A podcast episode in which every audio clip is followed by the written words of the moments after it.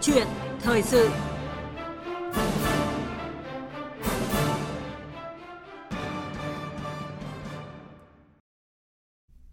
Thưa quý vị và các bạn, nền kinh tế đã đi qua nửa chặng đường của năm 2023, thu được một số kết quả đáng ghi nhận về kinh tế vĩ mô ổn định, các cân đối lớn được đảm bảo, lạm phát được kiểm soát ở mức phù hợp.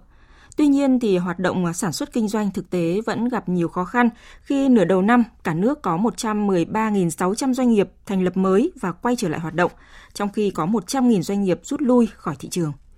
Vâng, những con số vừa nêu cho thấy là số doanh nghiệp rút lui và số doanh nghiệp thành lập mới gần bằng nhau, à, phản ánh hoạt động sản xuất kinh doanh đang gặp khó khăn, cần được hỗ trợ để thúc đẩy tăng trưởng phát triển.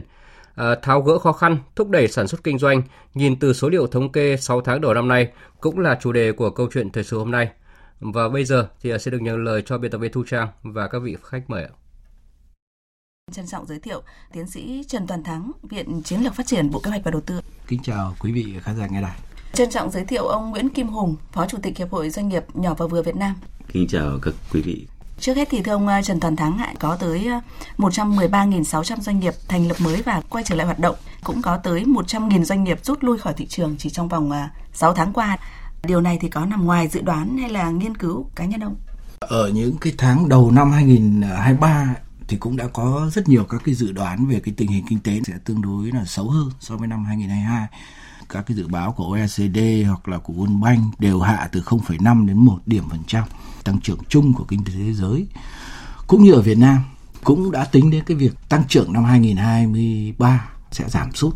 Nó có nhiều những cái yếu tố người ta cũng tính đến cái việc cầu tiêu dùng của thế giới sẽ giảm do cái việc là phục hồi chậm ờ, cũng như các cái biến động ở bên ngoài khác ví dụ như chiến tranh nga ukraine hoặc phục hồi của cái nền kinh tế Mỹ. Tuy nhiên ấy, thì cũng phải nói thật là có những cái dữ kiện không được dự đoán trước. Tôi lấy ví dụ như chúng ta kỳ vọng rất nhiều ở thời điểm cuối năm 2022 khi mà Trung Quốc tuyên bố là mở cửa trở lại. Ta kỳ vọng rất nhiều vào phục hồi của Trung Quốc. Cũng như chúng ta không dự đoán được đến những cái tương đối xấu trong kinh tế Mỹ mà dẫn đến một một số các ngân hàng phải đóng cửa. Thì tất cả những cái yếu tố đấy thì cho thấy rằng là thực ra là nó xấu hơn so với lại các cái dự báo trước đó. Và cái con số mà 110.000 doanh nghiệp ra khỏi thị trường ấy, thì tôi cho rằng là trong thực tế có thể còn nhiều hơn nữa. Bởi vì rất nhiều các doanh nghiệp người ta không khai báo cái tình trạng của họ. À, bởi vì liên quan đến cái thủ tục đóng cửa khai báo các thứ thì nó cũng dẫn đến các cái tốn phí với doanh nghiệp cho nên sẽ rất nhiều doanh nghiệp gọi là dừng nhưng mà chúng ta không biết là họ dừng. Trong thực tế thì sẽ có một cái tỷ lệ nhất định và tôi cho rằng là tỷ lệ nhiều doanh nghiệp như vậy không chỉ là con số 110 ngàn doanh nghiệp. Ông ờ, Nguyễn Kim Hùng thì suy nghĩ như nào về thông tin ông Trần Toàn Thắng vừa nêu? Cái con số những doanh nghiệp mà rút lui khỏi thị trường có thể là cao hơn con số báo cáo nhiều? Rất là đồng ý với phân tích cái nhìn nhận đánh giá của anh Thắng. Nói thật là nó có ba cái vấn đề lớn đối với cái cộng đồng doanh nghiệp. Thứ nhất cái số lượng mà doanh nghiệp gia tăng mới là nó phải có một cái ờ, xu hướng nào đó một cái xu thế nào đó có một cái cái thúc đẩy nào đó thì nó mới có thể tạo ra được một cái sự gia tăng mới. Ví dụ ta nhìn thấy cái chu kỳ 2008 2019 2021 đó là bắt đầu của cái cuộc cách mạng công nghiệp 4.0 lúc đó chúng ta có một cái động lực có một cái trào lưu rồi chính phủ thúc đẩy khởi nghiệp. Thì lúc đó ta nhìn thấy cái tốc độ gia tăng doanh nghiệp mới tăng rất nhanh có thể trong 3 năm bằng cả một thập kỷ. Nhưng gần đây chúng ta đã thấy cái điều này nó gần gần như các thông tin và các cái ngành nghề xu hướng mới nó không còn nhiều như thế nữa. Như vậy thì cái cộng đồng doanh nghiệp nhỏ và vừa gia tăng nó ít đi. Cái thứ hai nữa là gì? Những cái tỷ lệ doanh nghiệp mà họ dừng hoạt động bản chất là có rất nhiều doanh nghiệp họ thành lập pháp nhân thôi chứ còn nó không hoàn hoạt động. Khi nào cần đến pháp nhân thì nó mới mang cái pháp nhân lên hoạt động. Còn vâng. lại nó vẫn đang hoạt động theo một dạng hộ kinh doanh. Chính vì thế cho nên là cái việc đăng ký tạm dừng hoạt động hay giải thể nó cũng không có ý nghĩa nhiều. Kê khai thuế rất là ít. Tiếp theo nữa là gì? Chúng ta thành lập một doanh nghiệp thì vô cùng đơn giản nhưng chúng ta giải thể một doanh nghiệp thì không hề đơn giản. Đấy cũng là đúng thôi. Quản lý nhà nước cần phải làm rất là chi tiết bảo vệ cho các cái cổ đông tham gia góp vốn vào doanh nghiệp. Tuy nhiên các cái việc thủ tục giải thể ấy, trình tự nó tương đối phức tạp. Cần phải đơn giản hóa cho từng loại hình và từng quy mô vốn. Và chúng ta đang để một cái nó tương đối tổng thể. Và chính vì thế như là những doanh nghiệp đăng ký 1 tỷ hoặc doanh thu 1 tỷ nó trình tự nó vẫn phải làm như doanh nghiệp nghìn tỷ đó là cái câu chuyện nó sẽ làm cho cái số lượng doanh nghiệp người ta muốn, thực sự người ta muốn thoát khỏi, người ta cũng cả một câu chuyện chật vật. Cái vấn đề thứ ba vẫn là một câu chuyện hoạt động kinh doanh. Không chỉ là là cái cầu của cả khu vực kinh tế thế giới, mà cái cầu ngay ở trong nước mình thôi. Thì mình cứ suy từ gia đình mình, cái cái thay đổi hành vi, mình không còn ờ, tiêu xài thoải mái như trước nữa, mình không còn đi du lịch nhậu nhẹt nhiều như trước nữa. Cho nên các cái dịch vụ nó cũng không phát triển lại ngay kịp cộng đồng doanh nghiệp nhỏ và vừa họ chính là những người cung ứng cái dịch vụ đó cho nên họ không quay lại được hoặc có cố quay lại trong giai đoạn sau nghị quyết 128 cũng chỉ được một thời gian và nó không gồng được nữa và chúng ta nhìn thấy xuất hiện là mặt bằng thuê đã trả lại nhiều và đấy là ba cái lý do tôi chỉ bổ sung thêm cho quan điểm của anh Thành. Vâng, tôi nghĩ là quý vị thính giả cũng à, sẽ giống như tôi nhận thấy là thông tin chia sẻ từ hai vị khách mời ngày hôm nay vô cùng là hữu ích. Chúng ta đã phân định được khá là rạch ròi là việc của cơ quan à, thống kê là hãy cứ thống kê theo à, quy định của pháp luật nhưng bản chất của vấn đề thì đã được các vị nêu rất là rõ câu chuyện ở đây là thành lập mới và rút lui là như thế nào bây giờ thì chúng ta hãy cùng kết nối với chuyên gia kinh tế Trần Quý tại thành phố Hồ Chí Minh ạ để có thêm góc nhìn về hoạt động doanh nghiệp ừ, khu vực phía Nam thời gian qua xin chào chuyên gia Trần Quý ạ À, vâng, Trần Quý xin chào tất cả các khán giả đang nghe đài VOV ạ. Thưa ông là 6 tháng qua thì hoạt động sản xuất kinh doanh khu vực phía Nam qua góc nhìn của ông thì có những khó khăn như thế nào? Khó khăn thì thông qua những con số thì chúng ta đã biết rồi. Theo cái tình hình chung của thế giới, các tỉnh phía Nam khó khăn sản xuất, khó khăn trong cái việc là lưu thông hàng hóa, rất là nhiều cái yếu tố nữa. Các cái doanh nghiệp mà ngưng hoạt động rồi các cái dây chuyền hoạt động cầm chân nặng nề hơn nhiều cái năm trước rất là nhiều à, thì đấy là những cái tình hình chung ở phía Nam trong 6 tháng vừa rồi đặc biệt cái mảng ngành xây dựng cực kỳ khó khăn cái mảng thứ hai á, doanh nghiệp công nghiệp và chế biến cái tình hình thị trường à, bất động sản à, thị trường xây dựng nó bị đóng băng rất là nhiều nên là rất là nhiều cái hợp đồng à, bị ngưng lại. Cái thứ hai nữa là đối với ngành công nghiệp và cái ngành chế biến à, thì nó liên quan nhiều tới à, cái thị trường xuất nhập khẩu. Chúng ta hàng hóa bị tắt khá nhiều à, và hiện nay á, thì à, do ảnh hưởng của, của đại dịch covid thì những cái kết nối về xuất khẩu và những cái thị trường tiềm năng của chúng ta à, chúng ta cũng bị vướng à, ở, ở phía nam là cái nơi mà cái ngành may mặc rất là phát triển.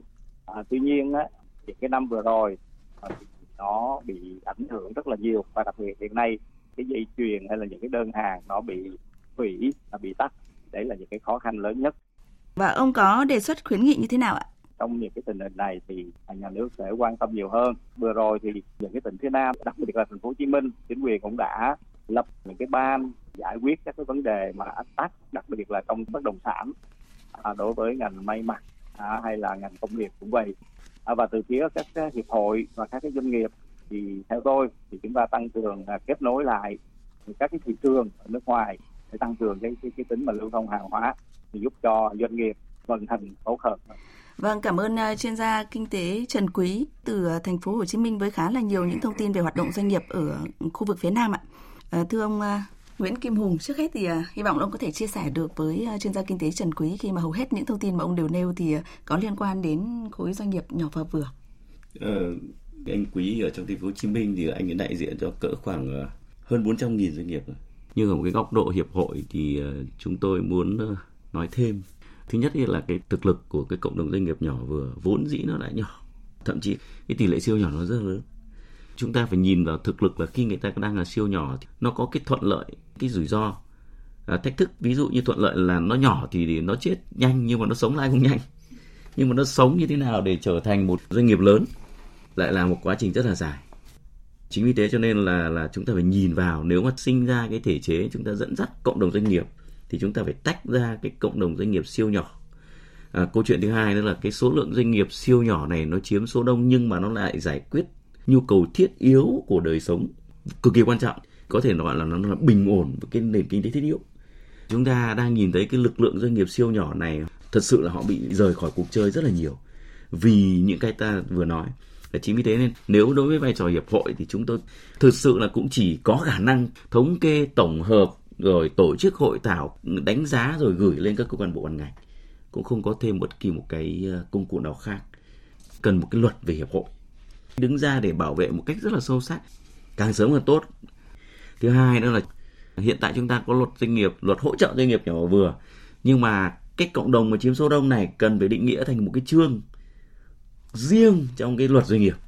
Thì đến lúc đó nó mới có cơ chế nó có thể chế riêng nó có cái uh, dữ liệu sản xuất riêng nó có cái tài nguyên riêng.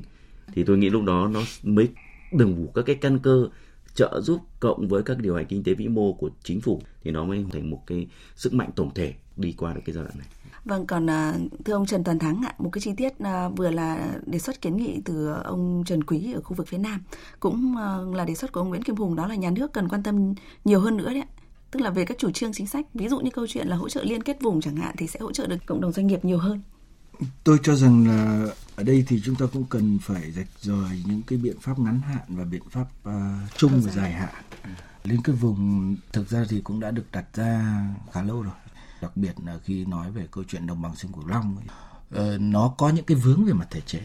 Ví dụ như những chi tiêu công làm một con đường một địa phương a có thể được uh, là xây một cây cầu hoặc thậm chí làm một con đường ở một cái địa phương B khi mà con đường đấy rất quan trọng với địa phương A nhưng mà chưa chắc đã quan trọng với địa phương B. Thì rõ ràng là với những cái vùng thì tôi cho rằng là vai trò các hiệp hội rất quan trọng bởi vì bản thân đã là một cái hệ thống liên kết giữa các doanh nghiệp rồi và chúng ta có được cái nền tảng về thông tin. Đầu tiên đấy là câu chuyện cung cấp được một cách đầy đủ thông tin thị trường cho các cái doanh nghiệp thành viên. Đấy là một cái mà họ, bản thân họ đã làm tương đối tốt. Còn cái câu chuyện mà vươn ra được bên ngoài thế giới thì tôi cho rằng là có sẽ cần thêm nhiều yếu tố khác nữa. Đặc biệt là câu chuyện vai trò của câu chuyện là vậy thì ông doanh nghiệp nhỏ này với ông doanh nghiệp lớn, nó có một cái con tác một cái liên kết với nhau như thế nào? Ừ. vì tí nữa tôi sẽ nói về câu chuyện của của doanh nghiệp lớn. Điểm nữa đấy là câu chuyện về vai trò của nhà nước. Chúng ta nói rất nhiều về những cái vùng, nhưng mà những cái động thái mang tính gọi là gọi là tương đối là quan trọng ấy. ngoài câu chuyện là xây dựng các hệ thống giao thông ra thì còn một loạt những cái vấn đề mà nó không hữu hình như thế à, câu chuyện ví dụ như trao đổi thông tin giữa các tỉnh câu chuyện như ví dụ trong cái quá trình lập kế hoạch của một tỉnh thì anh có tính đến các tỉnh xung quanh hay không? Kể từ trong cái gọi là ý tưởng cái mindset của những người làm kế hoạch ở nhà nước cũng như là của các hiệp hội cũng như là bản thân của doanh nghiệp thì sẽ phải có những cái thay đổi đột phá nhiều hơn thì nó sẽ giải quyết được cái câu chuyện về liên kết của các doanh nghiệp. Vâng, chúng ta có vừa nêu câu chuyện về liên kết vùng. Còn có những chủ trương chính sách nào mà cần quan tâm nhiều hơn nữa trong thời gian tới theo ông ạ? Tôi cho rằng rất nhiều, rất nhiều thứ cần phải quan tâm. Tuy nhiên thì cũng nên lọc ra những cái thứ gì mang tính cấp bách và những cái gì mang tính chung và dài hạn. Cấp bách thì tôi cho rằng đấy là cái kỳ vọng và tăng trưởng của doanh nghiệp đang giảm xuống và việc sốc lại cái kỳ vọng đấy là quan trọng tức là nói cái khác thì nhà nước sẽ phải có những cái những cái cái, cái tín hiệu để sốc lại cái niềm tin kinh doanh. Trong đó có một thứ mà chúng ta cũng đang làm tương đối tốt đấy là ví dụ như đẩy cái đầu tư công lên. Tuy nhiên thì có một thứ mà tôi thì tôi từ trước đến nay tôi vẫn cứ băn khoăn. Nhà nước cần phải confirm được cái hiệu quả của các cái hỗ trợ sau covid. Đang có rất nhiều những cái vấn đề hỗ trợ cho doanh nghiệp sau covid và chính cái đó nó làm giảm cái kỳ vọng của doanh nghiệp vào việc hỗ trợ của của nhà nước. Với một cái chính sách hỗ trợ thì nó cần phải đảm bảo được cái tính kịp thời.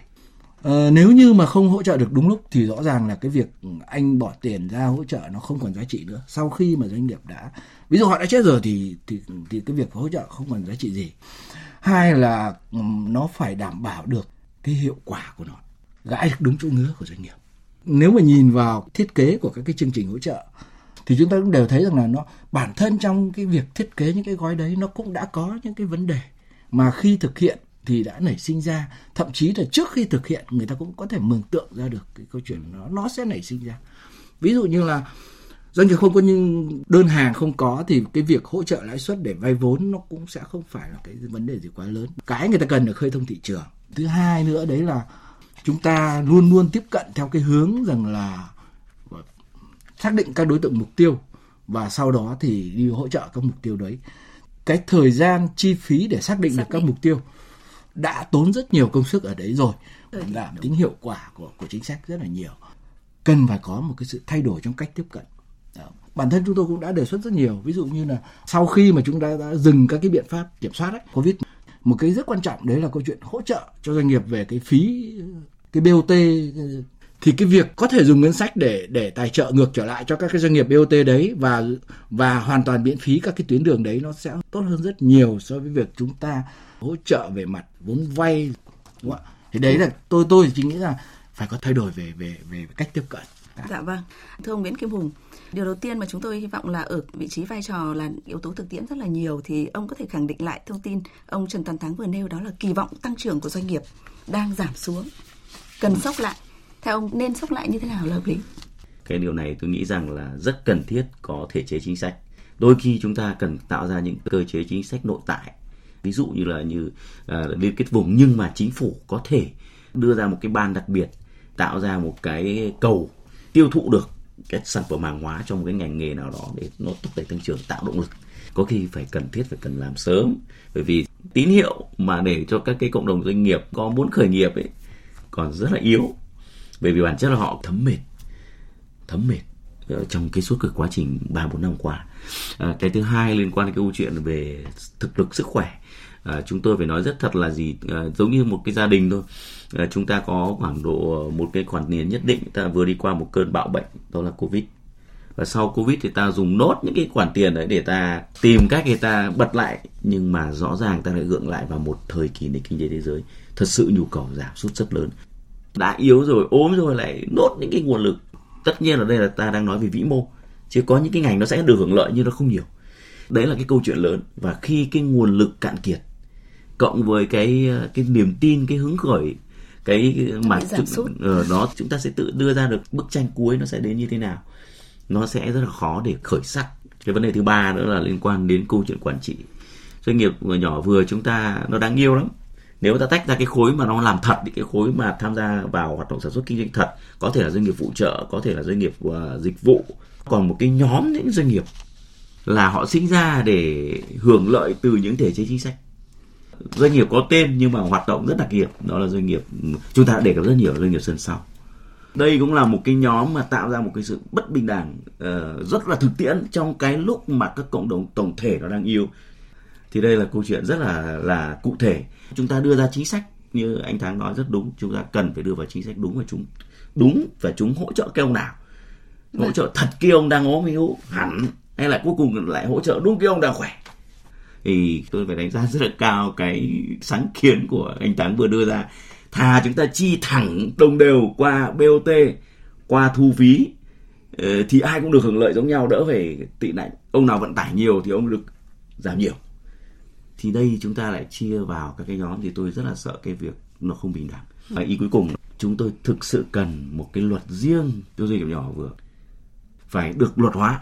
Cứ cái gì có luật hóa, có chính sách dẫn đủ tầm nhìn dài hạn thì lúc đó nó sẽ tự tự nó có nguồn lực đẩy về cái khu vực đấy. Cơ quan quản lý nhà nước, cơ quan ban hành luật, hãy dành thời gian nghiên cứu sâu, đặc thù một cái cơ chế đặc thù. Nếu chưa ban hành được luật, hãy cho một cơ chế đặc thù cho cộng đồng nhỏ và siêu nhỏ trong đó có hộ kinh doanh khoảng gần 6 triệu hộ kinh doanh. Có thể chi tiết hơn nữa được không ạ từ ờ, thực tiễn ờ, hoạt động doanh nghiệp? À, ông Trần Toàn Thắng có nêu một ừ, thông tin đó là tôi hiểu ra là cần ra soát lại những chương trình chính sách hỗ trợ hiện thời đấy tức là nó đã đảm bảo tính kịp thời hay chưa tính hiệu quả hay chưa nó đã có thể hỗ trợ khơi thông thị trường được hay chưa có thể nêu vài một vài những cái chúng những tôi cái nghĩ là bản chất là doanh nghiệp nhỏ vừa là những doanh nghiệp chưa thực sự có một chiến lược phát triển dài hạn cho nên cái hỗ trợ quan trọng bậc nhất là hỗ trợ về bán hàng hỗ trợ thị trường. Hãy dành toàn bộ 80% các nguồn lực để tìm mọi giải pháp hỗ trợ cho họ tiêu thụ hàng hóa sản phẩm. À, có thể là xuyên biên giới có thể là là là là chính phủ sẽ đưa ra các cái giải pháp nhóm đặc biệt ngay hay là sẽ có một cái nhóm đặc biệt giải pháp đặc biệt của thủ tướng để tạo ra các cái chuỗi cung ứng mà ở nơi đó sẽ có những cái cái luật đặc thù để tiêu thụ các cái doanh nghiệp uh, sản phẩm của doanh nghiệp nhỏ vừa nhất là các cái hộ kinh doanh mà họ đang làm những công việc gia công cụ thể trực tiếp ấy. Cái thứ hai là ta đã ban hành rất nhiều các cái thể chế như là hỗ trợ về doanh nghiệp nhỏ vừa về phí hay là giảm lãi suất ấy, như anh tăng đã đề cập ấy. Thì tôi nói thật rằng là cái đấy nó chưa quan trọng bằng việc chúng ta phải có những cái khoản hạn mức tín dụng. Không dám nói rằng là hạn mức tín dụng dưới chuẩn nhưng nó sẽ là hạn mức tín dụng đặc thù được bảo lãnh của chính phủ hoặc là một cái giải pháp nào đó để khơi thông cái dòng vốn cho doanh nghiệp mà họ không có tài sản đảm bảo. Có bao nhiêu tài nguyên, bao nhiêu nguồn lực đã đốt rồi, và bây giờ là vay vốn lại vẫn tiếp tục để tài sản đảm bảo. Và tương lai còn bất định, ngân hàng sẽ rất khó để thẩm định một cái công ty tương lai bất định mà dám cho vay tiền. Thì đây mới là quan trọng. Ở đây thì chúng ta rõ ràng nhìn thấy rằng cái vai trò của hiệp hội khá quan trọng. Đặc biệt khi mà nó đã xảy ra các cái tình huống, các cái cú sốc ấy, bản thân một doanh nghiệp không thể tự cứu được ấy, thì rõ ràng là vai trò của hiệp hội rất quan trọng thì cần có một cái khung khổ pháp lý cho họ. Tôi tôi hoàn toàn đồng ý. À, với cái doanh nghiệp nhỏ vừa thì thực ra kinh nghiệm của chúng tôi ở các cái quốc gia khác ấy, thì họ lại có những cái bài toán ngược. Nói thật là khi chúng tôi làm việc với ở Đài Loan chẳng hạn rất nhiều các cơ quan chính phủ hoặc là các ngân hàng người ta lại đánh giá khác. Người ta cho rằng này này ví dụ tôi nói về vốn nhé doanh nghiệp nhỏ vừa thì cái rủi ro và chi phí cho vay của ngân hàng lớn hơn rất nhiều đúng, đúng không? Nhưng mà so với cho vay một doanh nghiệp lớn và cho vay doanh nghiệp nhỏ chi phí rủi ro của doanh nghiệp nhỏ rất lớn. Chính vì thế thậm chí người ta lại lại không cho rằng nào cần phải hạ lãi suất thấp hơn với doanh nghiệp nhỏ vừa mà có thể thậm chí cao hơn một chút nhưng mà cái hỗ trợ lúc đấy lại nằm vào câu chuyện giải quyết vấn đề thủ tục vay. Kể cả là câu chuyện về anh anh anh hùng vừa nãy nói rất đúng đấy là cái câu chuyện về cái tài sản thế chấp. Chứ lãi suất chưa chắc đã cần thấp hơn. Vâng. đó ở đây là câu chuyện những cái thủ tục và cái cái tiếp cận được cái khả năng tiếp cận được chứ không phải là giá của vốn. Đấy, chúng ta cũng cũng cần phải quan tâm. Khá là nhiều thông tin từ hai vị khách mời và tôi xin được nhắc lại một chút về chủ đề của chúng ta ngày hôm nay là tháo gỡ khó khăn, thúc đẩy sản xuất kinh doanh. Nhìn từ số liệu thống kê 6 tháng đầu năm, cụ thể là số liệu là có tới 113.600 doanh nghiệp thành lập mới và quay trở lại hoạt động. Thế nhưng mà cũng có tới 100.000 doanh nghiệp rút lui khỏi thị trường chỉ trong vòng 6 tháng qua đấy bản chất thì đã được các vị ờ, nêu rõ ngay từ đầu chương trình ngoài ra thì các vị có một số những đề xuất kiến nghị, ví dụ như là các cái nhiệm vụ cấp bách bây giờ là thực tế kỳ vọng tăng trưởng của doanh nghiệp thì đang giảm xuống và cần phải sốc lại kỳ vọng tăng trưởng của doanh nghiệp. Bằng cách là giả soát lại những chủ trương, chính sách để có thể hỗ trợ được cho doanh nghiệp tốt hơn và tránh để tình trạng là những doanh nghiệp sân sau thì lại được hưởng lợi ờ, nhiều hơn. Rồi là chủ trương chính sách thì phải kịp thời, hiệu quả hỗ trợ khơi thông thị trường hỗ trợ bán hàng tốt hơn, hỗ trợ về thị trường ngày càng tốt hơn. Một vài thông tin ví dụ như là hạn mức tín dụng đặc thù để khơi thông dòng vốn này, rồi cần luật hóa doanh nghiệp nhỏ và vừa, luật hóa về à, hoạt động của hiệp hội. Khá là nhiều thông tin. Cảm ơn ông Trần Tấn Thắng tới từ Viện Chiến lược Phát triển Bộ Kế hoạch và Đầu tư. Xin cảm ơn à, khán giả nghe đài. Cảm ơn ông à, Nguyễn Kim Hùng, Phó Chủ tịch Hiệp hội Doanh nghiệp nhỏ và vừa Việt Nam. À, xin cảm ơn uh, bạn nghe đài. Vâng thưa quý vị và các bạn, vừa rồi là câu chuyện thời sự với những góc nhìn và đánh giá của các khách mời về tình hình sản xuất kinh doanh nửa đầu năm và những giải pháp để thúc đẩy hoạt động này nhằm hướng tới mục tiêu tăng trưởng kinh tế như đã đề ra.